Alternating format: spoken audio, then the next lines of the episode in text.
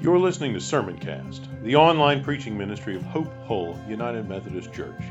Be sure to visit us at hopehullumc.org/sermons, where you can subscribe to future episodes of Sermoncast and browse our archive of past messages. Thanks for tuning in. C.S. Lewis tells a story about a schoolboy. The boy was once asked a simple question What is God like? And after thinking for a moment, he replied that God is the sort of person who's always snooping around to see if anyone is enjoying himself and then trying to stop it. Amen? Don't say amen. the boy's reply highlights a common attitude towards the Christian faith, doesn't it? Kind of a if you want to be a good Christian, there are certain things you cannot do. These sorts of behaviors are off limits. Don't do them. And if you do them, everybody knows what? Everybody knows you're not a good Christian. A lot of times we think of that as a legalistic approach to Christianity. But the reality is, even if we're not, you know, kind of in the fundamentalist legalist camp, so to speak, that's just kind of out there and obvious, most of us kind of we have our standards. And when someone violates them, we know it, and sometimes we let them know it. And people end up feeling a lot like this little boy. And sometimes we end up a lot acting like, acting like the God he thinks, the one he thinks God is. The sort of person snooping around to see if anyone is enjoying himself and then trying to stop it. And it's true that Christianity involves prohibitions, involves tr- certain things that are inappropriate, off limits for believers.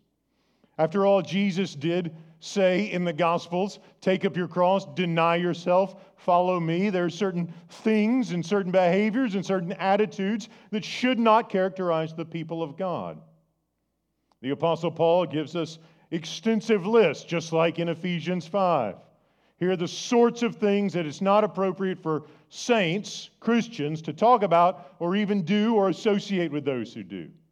So there are things that are off limits. The problem comes when we is when the problem arises when we think Christianity is merely or exclusively about the no-nos and not about a positive vision of human life. The problem comes when we define the thing by what it's not exclusively instead of saying, here's what comes in replacement. We don't just give something up without taking something else up. We don't say no to one character of life without embracing another character of life. To use Paul's language in Ephesians 5, we don't resist the darkness without stepping into the light. A good nutritionist would tell us if you're going to go on a diet and give up certain things, you need to be sure that you're getting the appropriate kinds of nutrition and eating the right kinds of food. You don't just say no to one thing and define something by what it's not when it comes to the Christian faith. You have to define it by what it is and the positive, whole, good things that the Lord Jesus Christ desires to do in his people. And so for Paul, yes, Christianity is in part defined by the absence of some behaviors and attitudes. But that's not the whole story. It's also defined by the good things that God wants to reproduce in the lives of his people, not on occasion, but consistently at every moment. For Paul, we wake from sin for something else. And that something else is worship. We wake from sin in order to walk in worship. And that's the progress that you find in Ephesians 5, and we'll trace it through as we read it together carefully today. We know Paul likes contrast. And he frequently, in many of his letters, contrasts pagan life, the old life, unbelieving life, with life in Jesus or life in the Spirit, doesn't he? And that's what we find at the end of Ephesians 4 the old life and the new. Don't live like this, do live like this. That continues in the, into the beginning of Ephesians 5. Don't live like this, do live like this. And the things he says are things that we've become accustomed to hearing Paul say.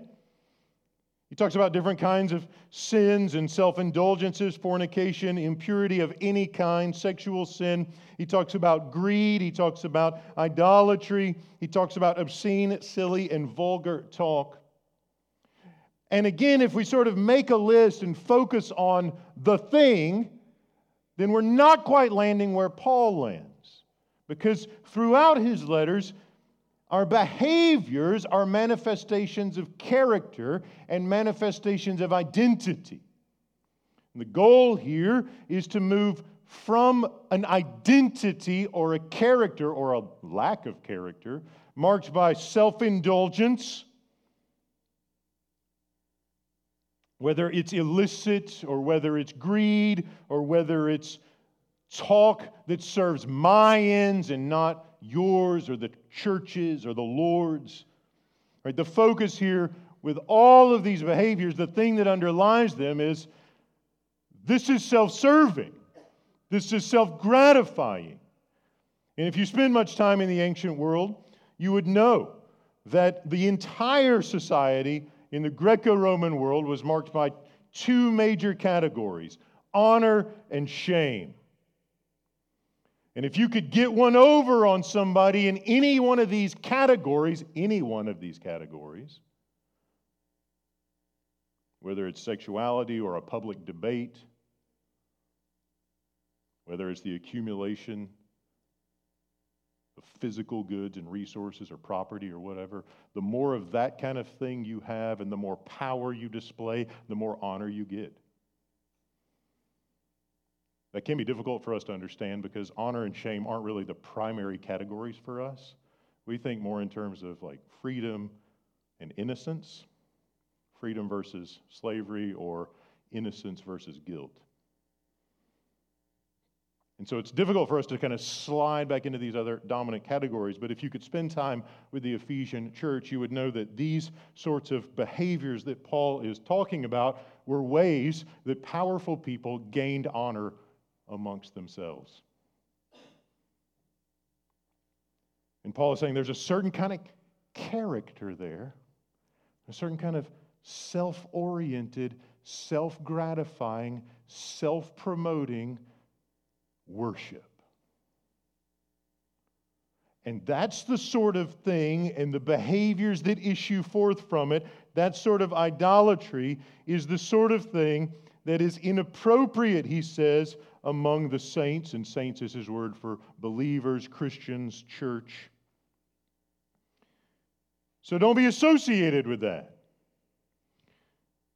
If you like images, he says that's darkness, it's night. It's like being asleep, like Jesus is doing things and you're taking a nap. You're missing out.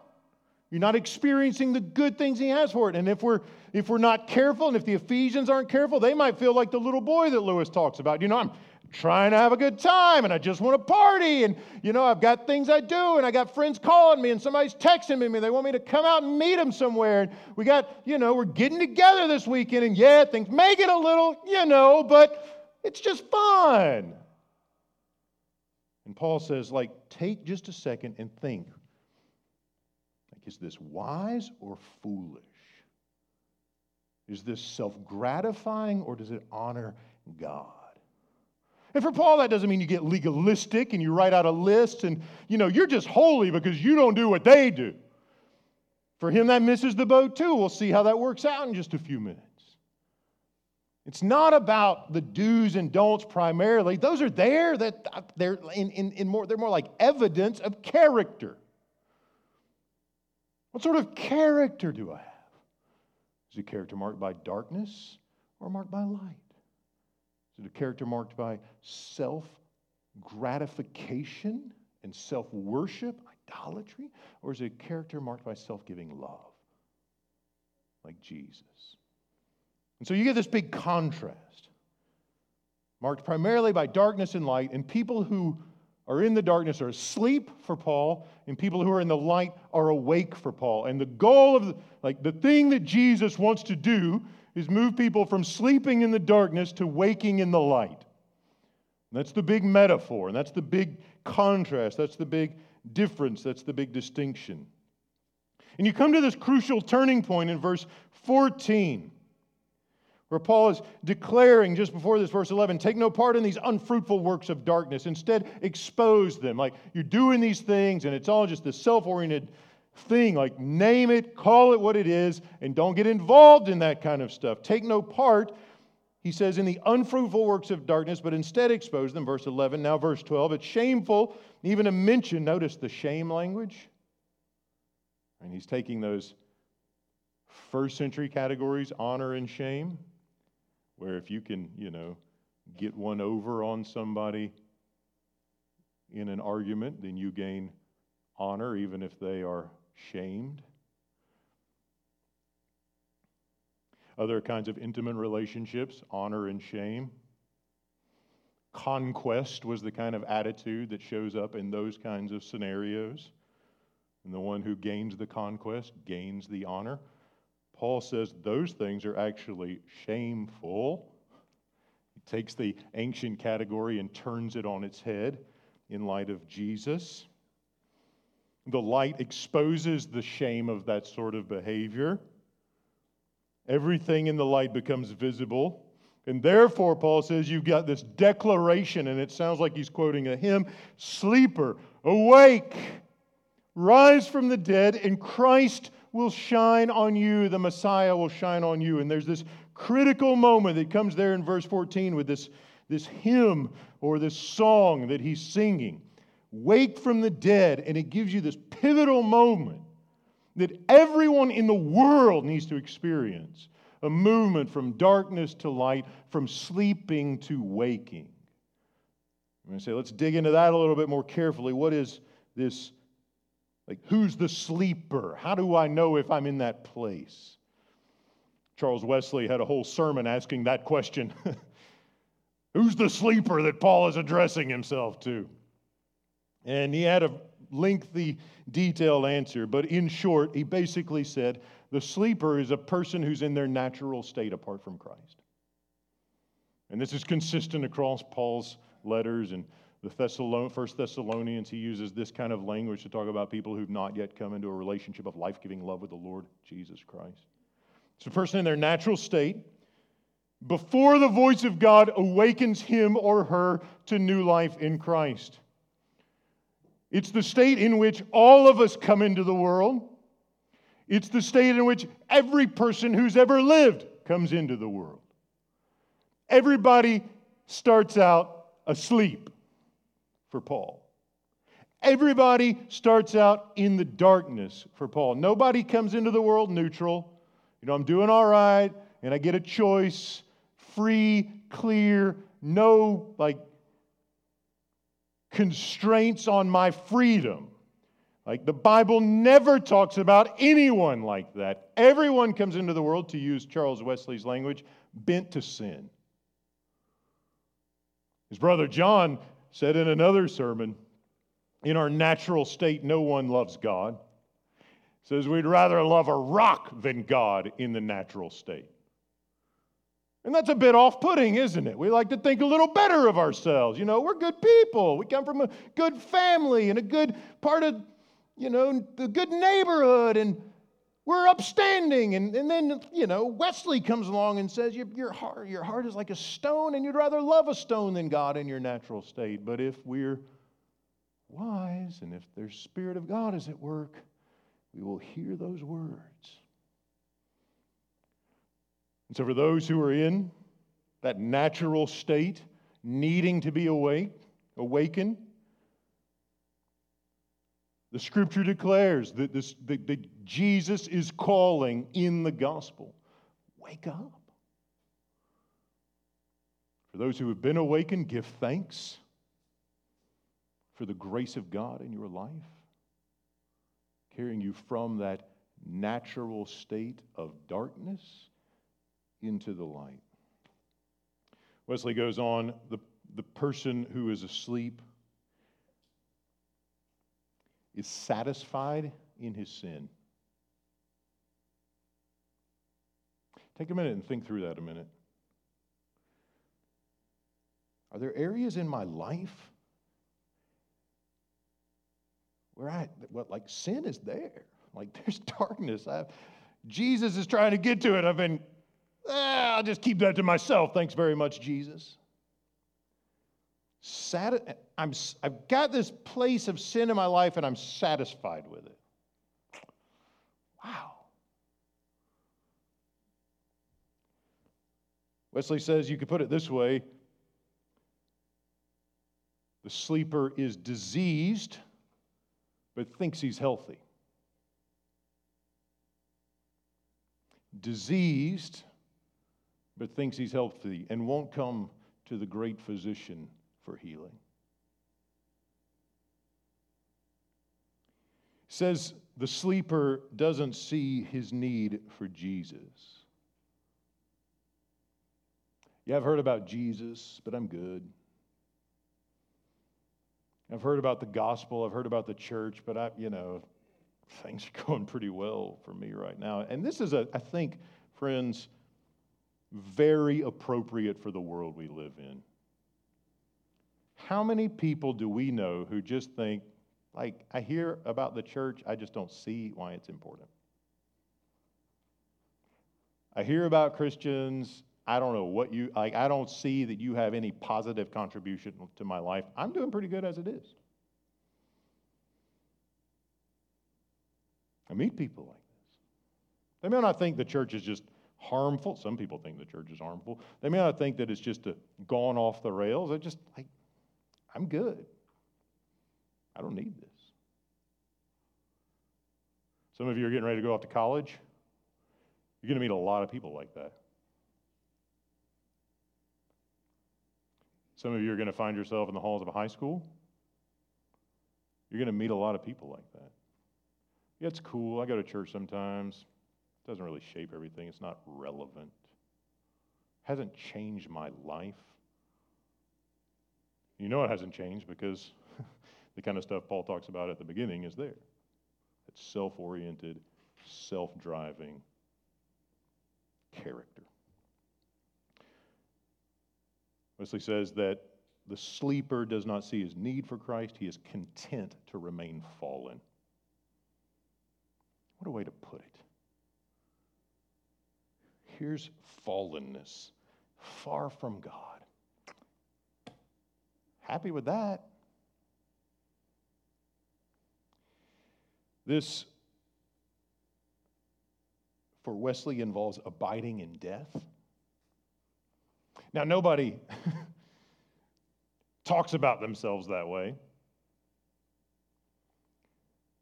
but it's crucial for us to be wise and discerning. And it's probably not helpful to go up to someone maybe who you kind of think is asleep and talk this way hey, you're abiding in death and obviously content with your fallenness. But it is crucial to embody and articulate a life that demonstrates and proclaims that Jesus offers more. And Jesus offers a wholeness that isn't there presently. Jesus offers light and life. So Paul says, sleeper awake. Now, this sleeper syndrome, if we can call it that, manifests itself in a couple of ways. And some are more obvious than others, Wesley says. He says some people are just outwardly vicious. They outwardly and obviously do not have lives that are being conformed to the image of Jesus. Maybe we know some people like that. Maybe we work with some people like that. More problematic, perhaps, are not the outwardly vicious, but the outwardly religious. Remember, these are the kind of folks that Jesus looked at and said, you know, things are great on the outside, but on the inside, your heart is like a casket. Whitewashed tomb. Looks all great and presentable, but on the inside, there is death and rot. Wesley says these are the kind of folks who go to church, they take communion, they give, they may even teach Sunday school. They show up on service days, bring their Bibles to church, because everybody knows you're not a serious Christian if you don't bring your Bible to church, and you got to show them, right? says there's this sort of thing where there's all this outward performance and showmanship, but inside, this person, Wesley says, is asleep. And that's where it gets tough, isn't it? It's where it gets very difficult. And that's again Paul making the point and Wesley picking up on it that behaviors are symptoms, they are not the heart of the matter. Because you can act pious and you can act righteous and you can act like a Christian without being one. You can act like someone who walks in the day and still be asleep. And that sort of false piety is stunningly dangerous. The Wesleys encountered it in the 18th century Church of England. People who worshiped just so everyone would know they're good people. And it's also a problem in the Bible Belt. It's hard to get on the city council if you don't go to the right church in some towns. It's hard to get elected to anything. It's hard to get the right business contacts if you don't go to the right church. And so we, we, you know, we do these kinds of things but the point isn't really Jesus. The point is like, if I'm going to be the right kind of Bible Belt person, got to go to the right places and do the right kinds of things and serve on the whichever committee and everybody needs to know it so that I can get the right clients. And all of us have experience with that. The 21st century Bible Belt isn't that different from 18th century Church of England in that respect. To all of us, Paul says, Wake up. Wake up. This is not for show. It's not for business deals. It's not for self aggrandizement. It's not for gaining honor. Not that sort, anyway. It's for Jesus. And to the sleeper, the apostle says, Rise from the dead. And we begin to see how deeply Easter has infiltrated and shaped the Christian faith in its earliest days that what happened to Jesus on Easter morning, and we're still in Easter season, what happened to Jesus on that first Easter defines the Christian life. So that before we come into union with Christ, we are in darkness like a tomb, we are asleep. And God in Christ through the Spirit must bring us to life and awaken us and make us new and bring us out of that grave, out of the tomb. It is a work of grace. If we ask how the sleeper is awakened, dead people don't resuscitate themselves. Dead people don't bring themselves back to life. Dead people have no power, no capacity, no ability to initiate any sort of healing process. It's all grace if a dead person arises. And if a sleeper awakes, it is the kindness of God. It is the kindness of God. And the kindness of God is described in this passage as Christ shining on you. That's not the kind of God that the little boy described in the story from Lewis. It's not a God who's sort of hanging out around the corner with a switch, just waiting to crash your party and put a stop to your fun. It's a God who wants to give you abundant life. Like everywhere Jesus went in the Gospels, he was throwing parties. Problem was, he was doing it with all the wrong people. And again, that's the movement, isn't it? When the gospel is preached, when the kindness of God in Christ, who died for us and who was raised for us, is declared, the Spirit goes to work and brings people to life, makes us whole and wakes us up, and the darkness becomes apparent, and He brings us into the light of His perfect love. And the consequence of that for Paul is that, verse 15, be careful how you live. Don't waste time. Make the most of your life. Don't be unwise, be wise. The days are evil. You see that. There's darkness out there.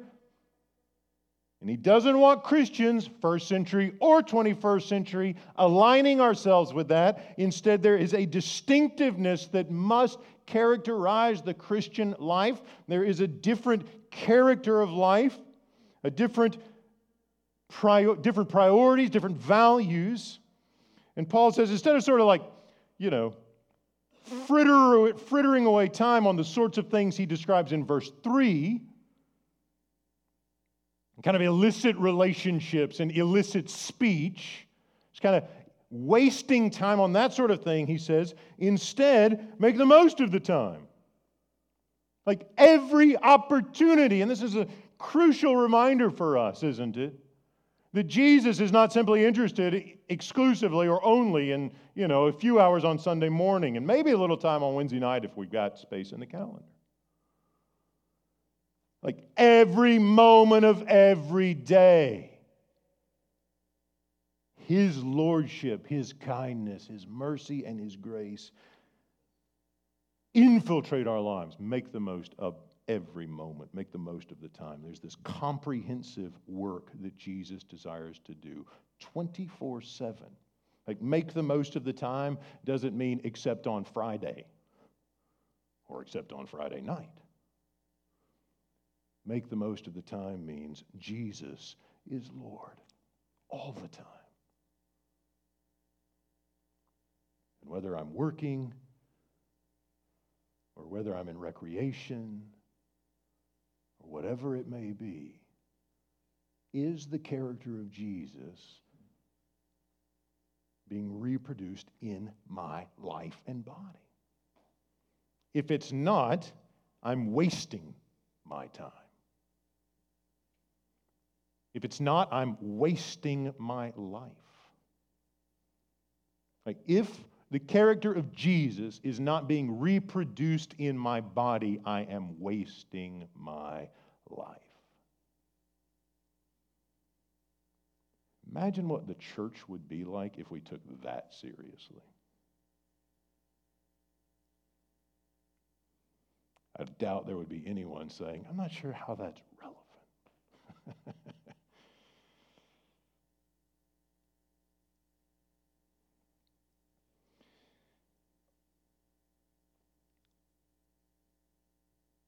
For Paul, the positive defining reality of the Christian life is worship. Striking how you've got all these imperatives. Right? Make the most of the time, be wise, understand the will of the Lord, be filled with the Spirit. None of that is in isolation. It is in verse 19 as you sing psalms as you sing hymns, as you sing spiritual songs among yourselves, making melody to the Lord in your hearts. What's he talking about? He's talking about the gathered worship of the people of God. talking about the sort of thing we've done today.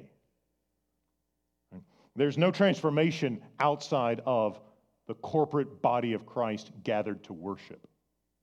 For Paul, there's no such thing as a solo Christian, a Lone Ranger Christian. There's no such thing as, you know, I'm a Christian all by myself and me and Jesus got my own thing going. I'm spiritual, but I'm not religious. I, I, you know, I've got my own spirituality, but I don't go to church. I don't care about the institution. I don't want to go. Like, there's all those people and they have expectations. I just do it my way. If we're isolated from that, it's a big world out there, and there's a lot of that kind of thing. if that's unfamiliar to you, it's out there, I promise.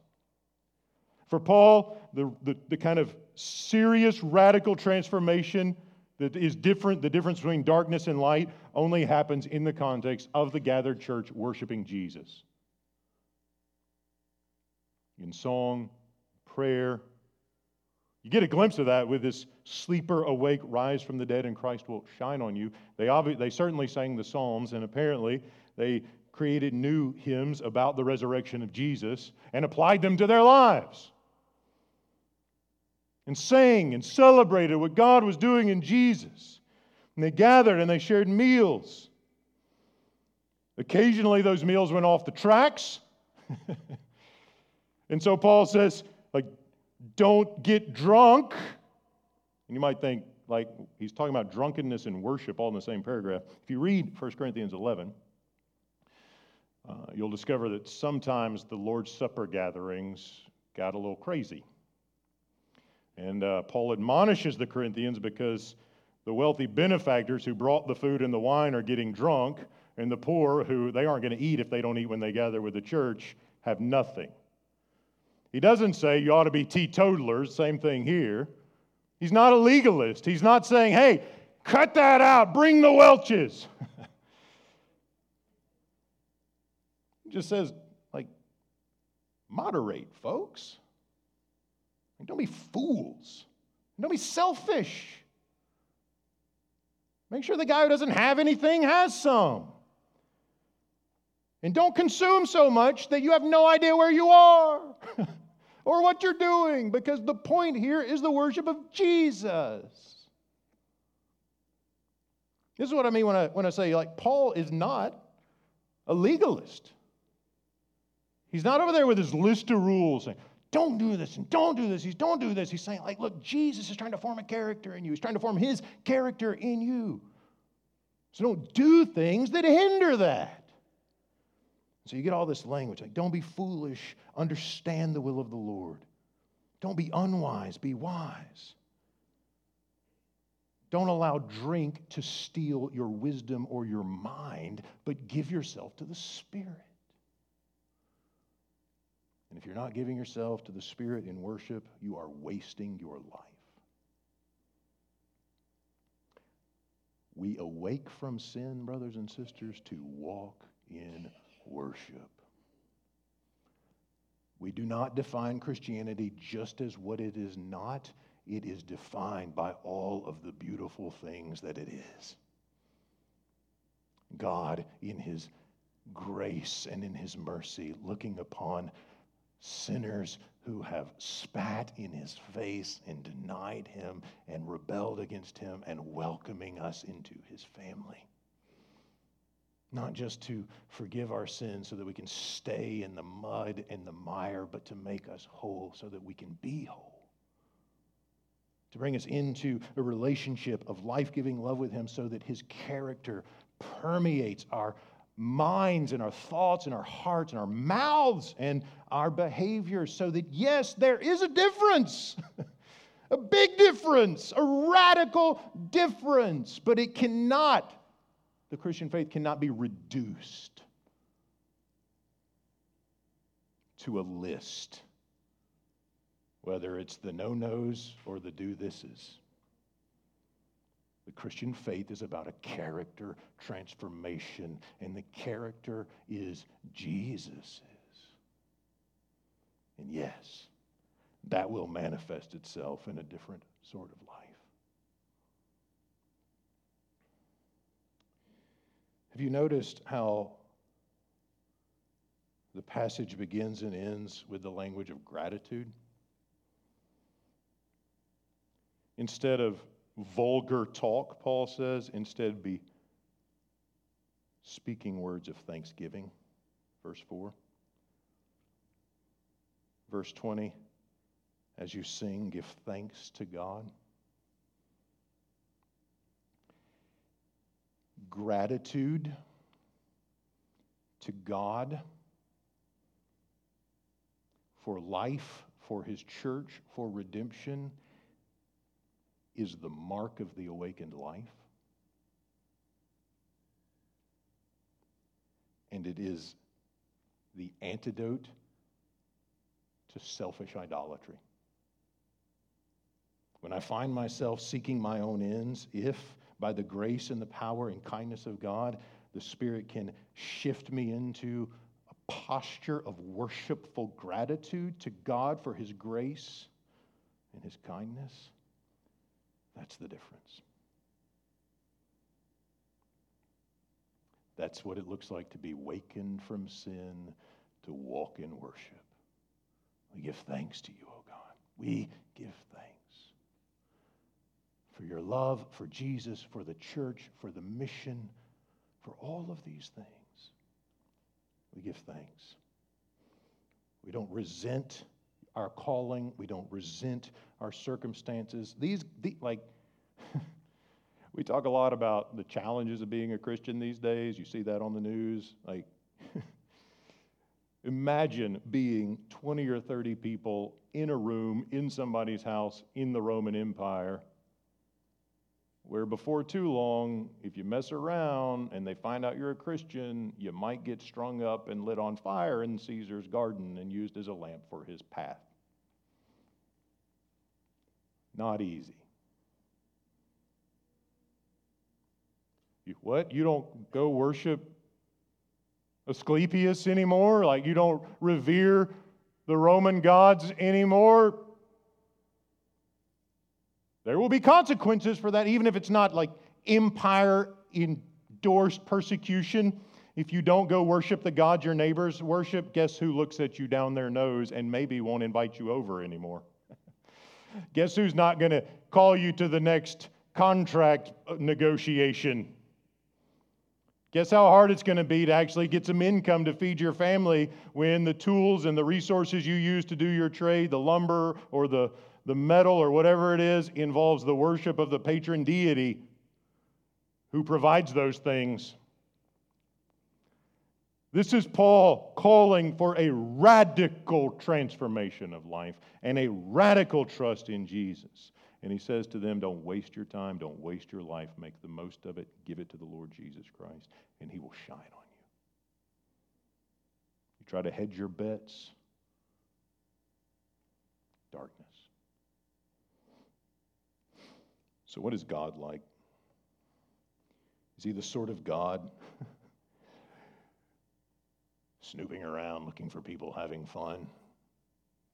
Just trying to put a stop to it? Cosmic killjoy. If that's the way we see the one who loved us and gave himself for us, then we probably need to be brought into the light. At least some new light. What is God like? God is not a killjoy. God is joy himself. God doesn't break us, God is wholeness.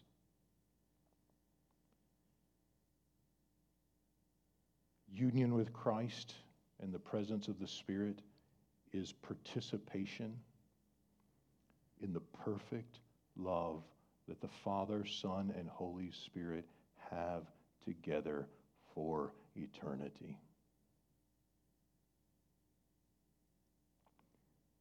There is no joy or wholeness or happiness comparable to or greater than that. And passages like this